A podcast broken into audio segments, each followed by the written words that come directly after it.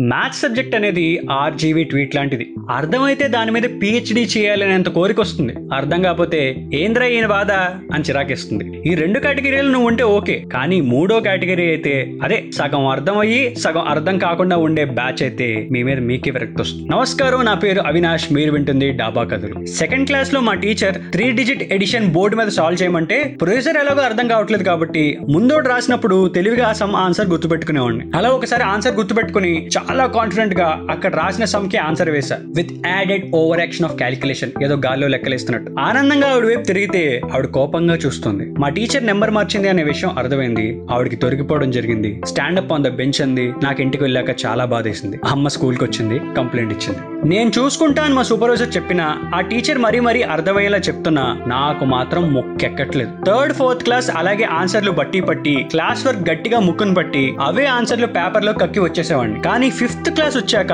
అసలైన tension start అయింది. Decimals గురించి చెప్తుంటే zero point zero one into hundred అంటే డెసిమల్ లెఫ్ట్కి మూవ్ చేయాలా రైట్కి మూవ్ చేయాలా? అసలు రైట్ ఏంటి లెఫ్ట్ ఏంటి? Zero point zero one greater than zero point zero zero one కదా అని అడిగితే అసలు గ్రేటర్ దాన్ ఏంటి లెస్ దాన్ ఏంటి? ఈ రెండింటి మధ్య చాలా కన్ఫ్యూజన్ నాకు. ధైర్యం చేసి అడుగుదాం అంటే నేను డౌట్ అడిగిన ప్రతిసారి ఎవడెవడు క్లాస్ సరిగ్గా వినట్లేదని కొట్టేవాళ్ళు. ఇంకంతే డౌట్లన్నీ అలా మింగేసేవాడిని. కానీ యాజ్ యూజువల్ ఆన్సర్లు బట్టి పడితే మార్క్స్ వచ్చేసేవి హండ్రెడ్ అవుట్ ఆఫ్ హండ్రెడ్ అందరూ హ్యాపీ. సిక్స్త్ క్లాస్కి వెళ్ళాక ఇంకా అస్సలైన రచ్చ స్టార్ట్. ఎంటర్ ది జీబ్రా అదే ఆల్జీబ్రా ఆల్జీబ్రా నా గుండె గాబరా అనే లైన్ కూడా బాగా ఫేమస్ కానీ అప్పుడే వచ్చారు. పాల్ సార్ వెరీ స్వీట్ మార్కుల సంగతి పక్కన పెడితే ఆయన వయసులో పెద్ద ఆయన అవడం వల్ల మా తాతయ్యే మ్యాథ్స్ చెప్తున్నట్టు అనిపించేది. ఇష్టంగా వినేవాడిని. అప్పటిదాకా బట్టి బట్టి కాకుండా నచ్చి సాల్వ్ చేసేవాడిని. కానీ ఏదో గొడవ వల్ల సార్ నన్ను కొడితే ఏంటి? మా తాత నన్ను తిడతారా? కొడతారా? నేను మ్యాథ్స్ చదవను. అని వదిలేసా అప్పుడే సెవెంత్కి ఎంటర్ అయ్యా. బట్ నాకు ఒక ప్లాన్ ఉన్నా సరే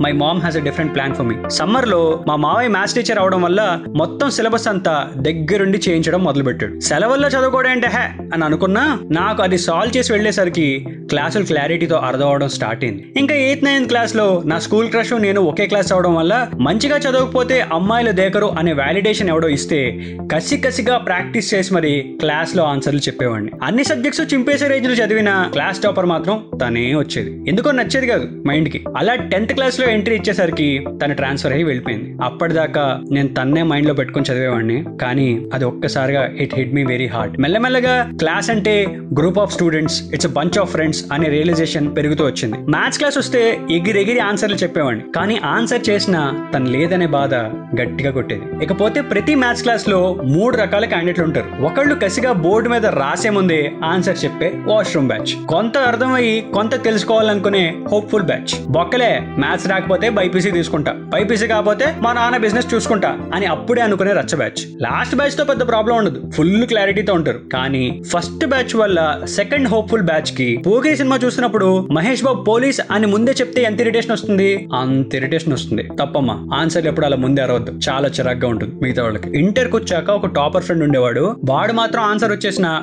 కామ్గా రాసుకుని కూర్చునేవాడు. ఎస్ అది కరెక్ట్ మీటర్ అంటే. ఇంకా టీచర్ల విషయానికి వస్తే మీరు ట్రిగ్నోమెట్రీ చెప్పినా మెన్సురేషన్ చెప్పినా ఎం వన్ చెప్పినా దీని వల్ల జీవితంలో పావలా ఉపయోగమైనా ఉంటుందా? ఉంటే ఎలా ఉంటుంది అని చెప్పండి. రాకపోతే నేర్చుకుని చెప్పండి. లేకపోతే అరిహంత కొన్నా టాటా మెగ్రహిల్ కొన్నా దుమ్ము పడతాయి తప్ప వంట పట్టం ఎప్పుడైనా బ్రేకప్ విషయంలో బాగా బాధగా అనిపించినా అనుకున్నది అవ్వకపోయినా ట్రయాంగిల్స్ రెండు సిమిలర్ అయితే అర్థం ఏంటి? లాడర్ ఒక గోడకి వాలుగా పెడితే లాడర్కి గోడకి ఉన్న డిస్టెన్స్ ఎంత? If the angle of inclination is sixty degrees Pythagoras theorem prove చేయి ఆత్మ ఏంటి పరమాత్మ ఏంటి అని అన్నట్టు కాంప్లెక్స్ రూట్లో రియల్ పార్ట్ ఏంటి ఇమాజినరీ పార్ట్ ఏంటి? Y equal to four x square పారాబోలానా హైపర్బోలానా?